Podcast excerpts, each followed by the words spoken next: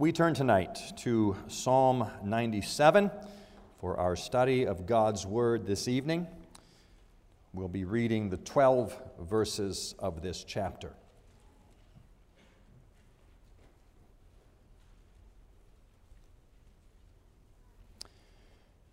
Psalm 97, beginning at verse 1, what we hear now is God's Word. The Lord reigns. Let the earth rejoice. Let the many coastlands be glad. Clouds and thick darkness are all around him. Righteousness and justice are the foundation of his throne. Fire goes before him and burns up his adversaries all around. His lightnings light up the world. The earth sees and trembles. The mountains melt like wax before the Lord, before the Lord of all the earth. The heavens proclaim his righteousness, and all the peoples see his glory. All worshippers of images are put to shame, who make their boast in worthless idols. Worship him, all you gods. Zion hears and is glad, and the daughters of Judah rejoice because of your judgments, O Lord. For you, O Lord, are most high over all the earth. You are exalted far above all gods. O you who love the Lord, hate evil. He preserves the lives of his saints. He delivers them from the hand of the wicked.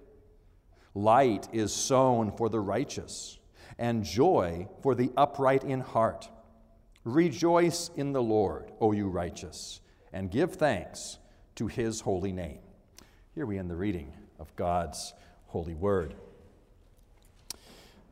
Well, as we continue our study of the Psalms together, uh, tonight we come to another particular type of psalm, a psalm which I have uh, entitled our sermon message, a messianic psalm. Now, children, in that word messianic, uh, perhaps you can see the word, part of the word Messiah, the Messiah. And you know who the Messiah was. The Messiah was Jesus. Messiah means anointed. The psalm, a messianic psalm, is about Jesus Christ. So tonight we look at a messianic psalm a psalm that talks about Jesus. And I hope, even as I say that, it troubles you just a little bit. Because haven't we seen that all the Psalms talk about Jesus? Haven't we seen they all point forward to Him? And so when we talk about a messianic psalm, we actually do use that word in two different ways. We use it in a broad way, which is to say, every psalm points us to Christ. We also use it in a more narrow way, and that's the way I'm going to use it tonight. A messianic psalm, which focuses on the kingship of Jesus Christ. The fact that he is God's anointed king. Tonight, in some ways, I guess I'm probably combining uh, two different types of kingship psalms. There are the kingship psalms in the Psalter that speak about the king of Israel, God's blessing upon the king of Israel. Psalm 2, Psalm 45, Psalm 72, Psalm 110, some of those listed there on the back of the bulletin. That, that, that praise the king of Israel for who he is and for what he does. There are also another type of kingship psalms.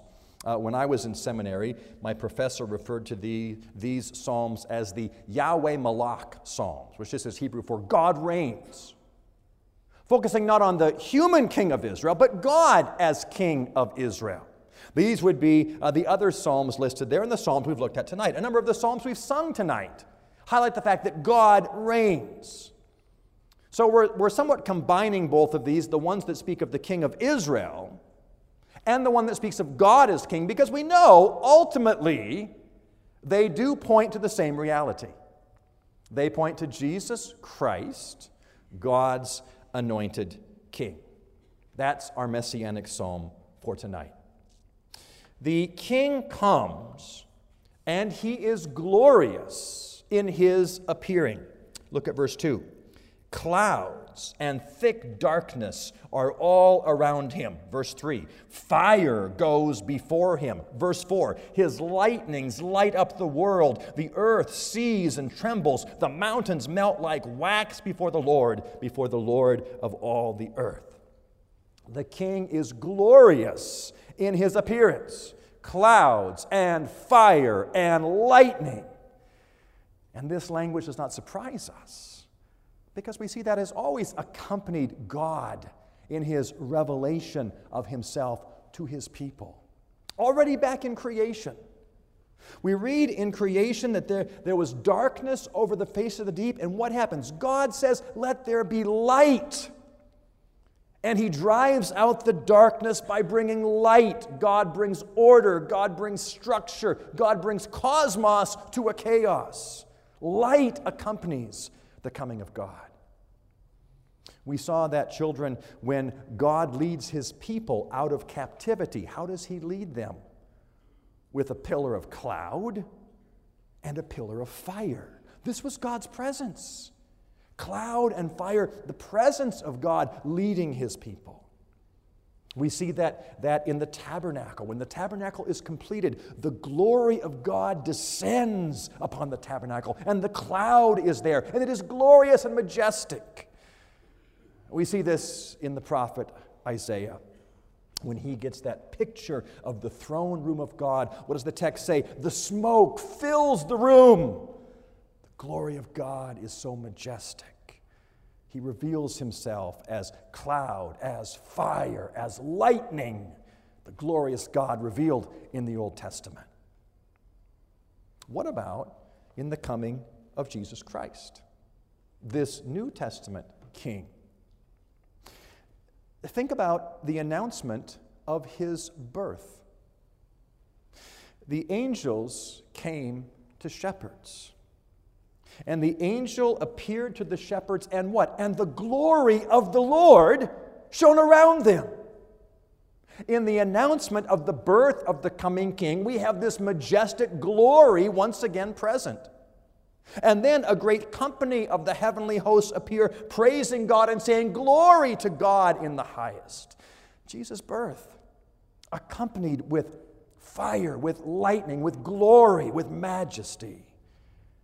How were the, how were the wise men guided to the child Jesus? By a star, by light. Light accompanies the coming king. Jesus is called the light of the world. We read about some of the miracles that he did. He would bring light to blind eyes, giving sight to the blind. We read in John chapter 9 As he passed by, he saw a man blind from birth. His disciples asked him, Rabbi, who sinned, that this, this man or his parents, that he was born blind? Jesus answered, It was not that this man sinned or his parents but that the works of God might be displayed in him. We must work the works of him who sent me while it is day. Night is coming when no one can work. As long as I am in the world, I am the light of the world. The coming of the King accompanied by light and bringing light to blind eyes. Jesus Christ that New Testament King who comes with glory, with light, that revelation of who God is. Beyond that, that, that physical light, we have these words in verse 6 The heavens proclaim his righteousness, and all the peoples see his glory. This king is glorious in appearance because he is righteous. He is just in his judgments. Again, think about Israel in the Old Testament when God uh, dealt with Israel to bring them out of captivity, God's just judgment upon their captors, God's just judgment upon Egypt, but leading his people out by fire, by light. God's justice manifest as the king appears. We think of God's patience with his people Israel. But finally, they too will come under his just judgment. If they continue to reject him, they too will be sent off into captivity. But God keeps his remnant, his justice, his righteousness manifested in his appearing. Jesus comes in the New Testament. He comes and he teaches with authority. John 1 says, He comes full of grace and truth. Grace and truth. God's righteousness, God's justice, God's truth, God's mercy revealed in Him. Verse 2 Righteousness and justice are the foundation of His throne. This is the King, the King who comes and is revealed to His people. Well, kids, where is his kingdom? Where does God, where does Jesus rule? Verse 8 Zion hears and is glad, and the daughters of Judah rejoice. Zion. Zion, God's particular people, where God would have his name dwell. Zion a picture of the church. Where does God rule? Where is his kingdom? It is in the church. God rules here. Zion hears and is glad. The daughter of Judah, Judah rejoice. We rejoice this evening because we gather as a part of that great and glorious kingdom, God's church. But the church is not the extent, the full extent of the kingdom. Look at verse 1. The Lord reigns, let the earth rejoice. Let the many coastlands be glad.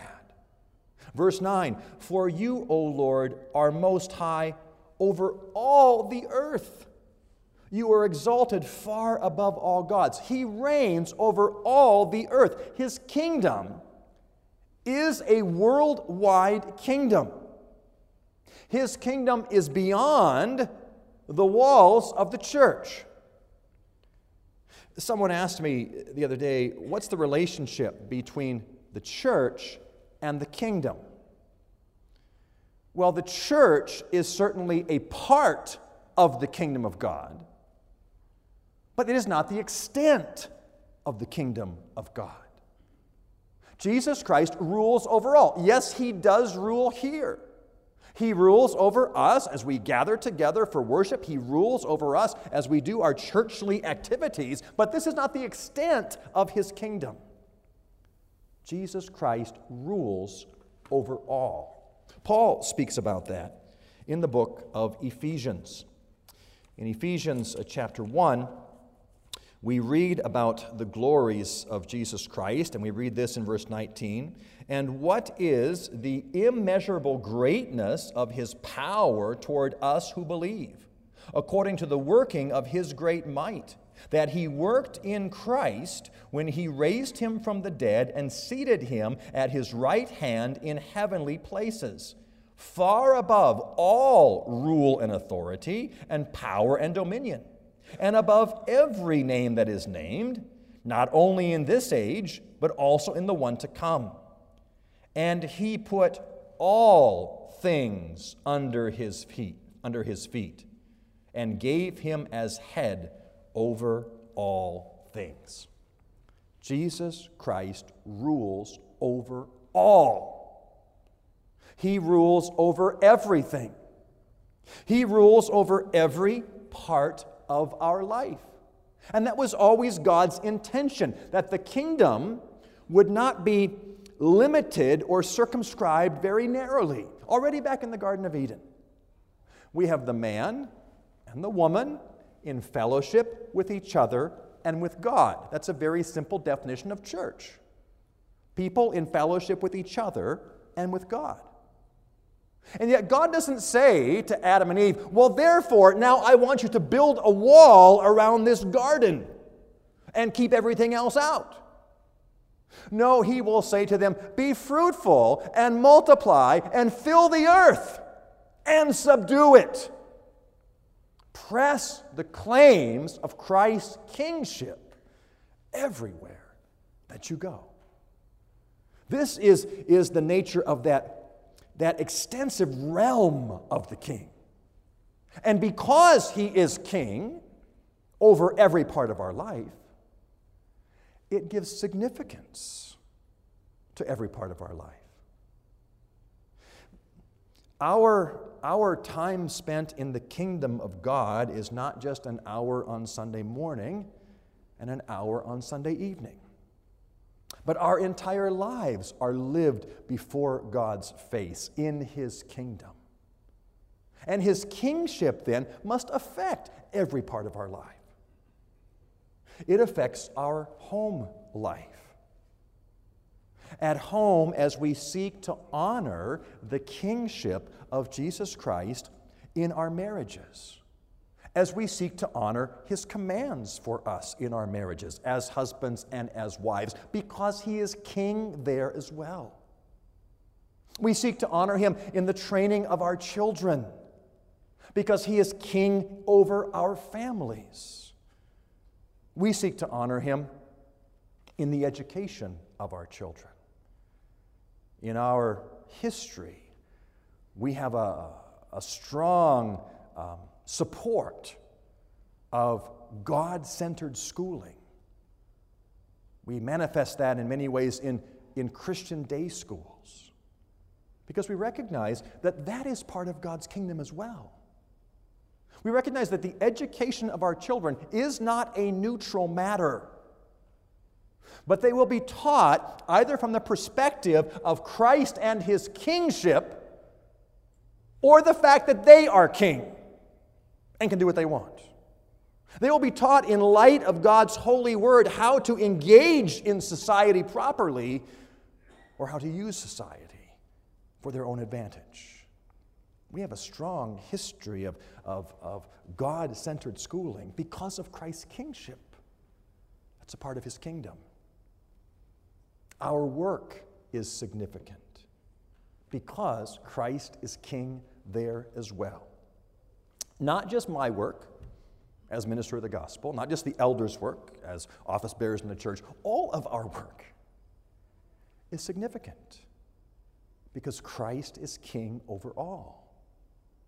And so when we go to our work, we don't say, well, you know, um, we go to work tomorrow morning. We don't say, you know, yesterday that was a real sacred part of my life, but now I'm in the secular part of my life. And I can kind of do what I want. No, all of it is lived under Christ's kingship. His reign, the, the extent of his reign, including the vocation that God has called us to, the expanse of his kingship. Again, from verse 9. For you, O Lord, are most high over all the earth. And this glorious king rules in righteousness. He rules for the blessing, for the benefit of his people. We read in verse 10 O you who love the Lord, hate evil, he preserves the lives of his saints. Because he is king over every part of our life, he cares for us in every part of our life. Christ doesn't just care for us in our religious life, in what we do tonight, but He will care for us tomorrow in our daily, regular activities, at school, at home, at work, wherever God places us.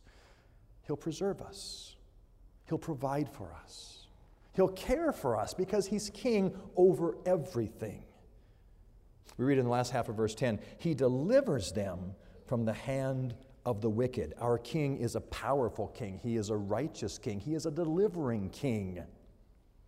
One who has delivered us from the hand of the wicked. Not just those around us, but ultimately from the power of Satan himself. Jesus Christ, the King, exercised his kingship in that he was willing to submit to the will of the Father, come to earth, live a life, die on a cross, and be raised once again and ascended into heaven. That is his ascension back to his royal throne, where he rules and reigns as king. He has delivered us from the power of sin, he's delivered us from the guilt of sin. And he continues to do so for all who put their faith, their hope, their trust in him. Tonight, King Jesus calls to you.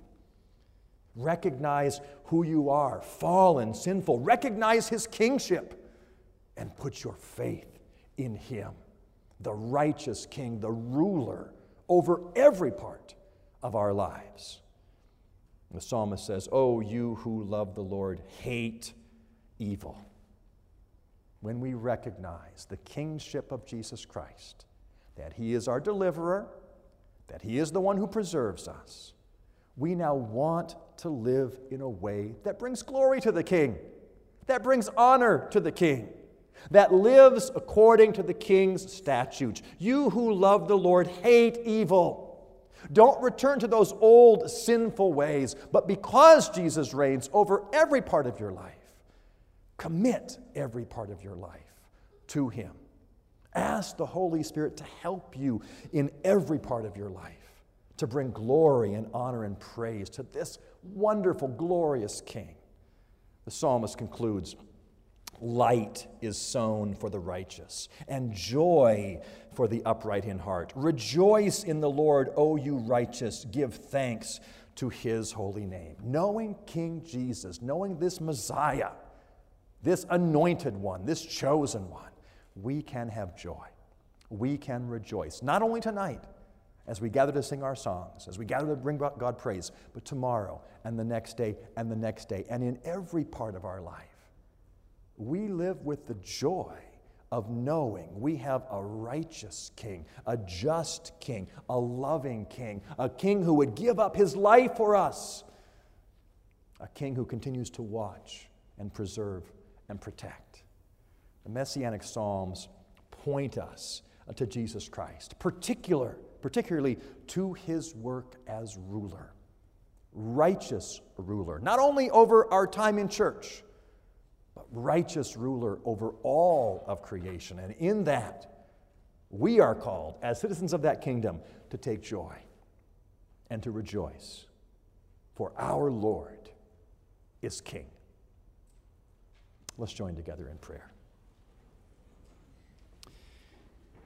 Lord God, we praise your holy name. We praise you for your revelation of yourself in the Psalter. That throughout the psalm, Psalms, we see the glory of Jesus Christ and what he has done for us. But in some particular Psalms, you highlight his kingship, that he is king and Lord over all. Lord God, may we rejoice in that. May we take joy in that. To know that every part of our life is lived under the care, the preservation, the deliverance of King Jesus Christ. Help us, O oh God, to bring glory to Him, to bring praise to Him. Help us who love Him to hate evil and to live in a way that honors the King who has died for us, the King who continues to watch over us, the King whom we serve. Hear our prayer, O God, for Jesus' sake. Amen.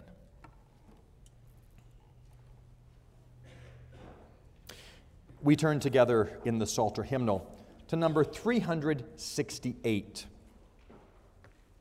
Number 368 Rejoice, the Lord is King, your Lord and King adore. Rejoice, give thanks and sing and triumph evermore. Lift up your heart, lift up your voice, rejoice. Again, I say rejoice.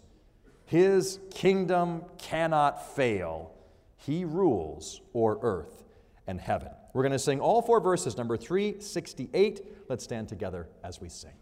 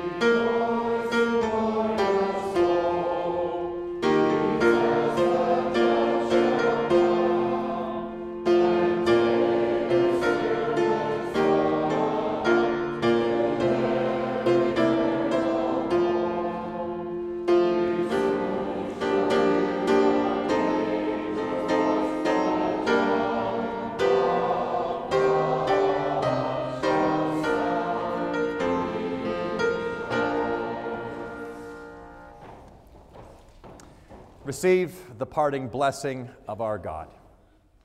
The grace of the Lord Jesus Christ, the love of God the Father, and the fellowship of the Holy Spirit be with you all. Amen.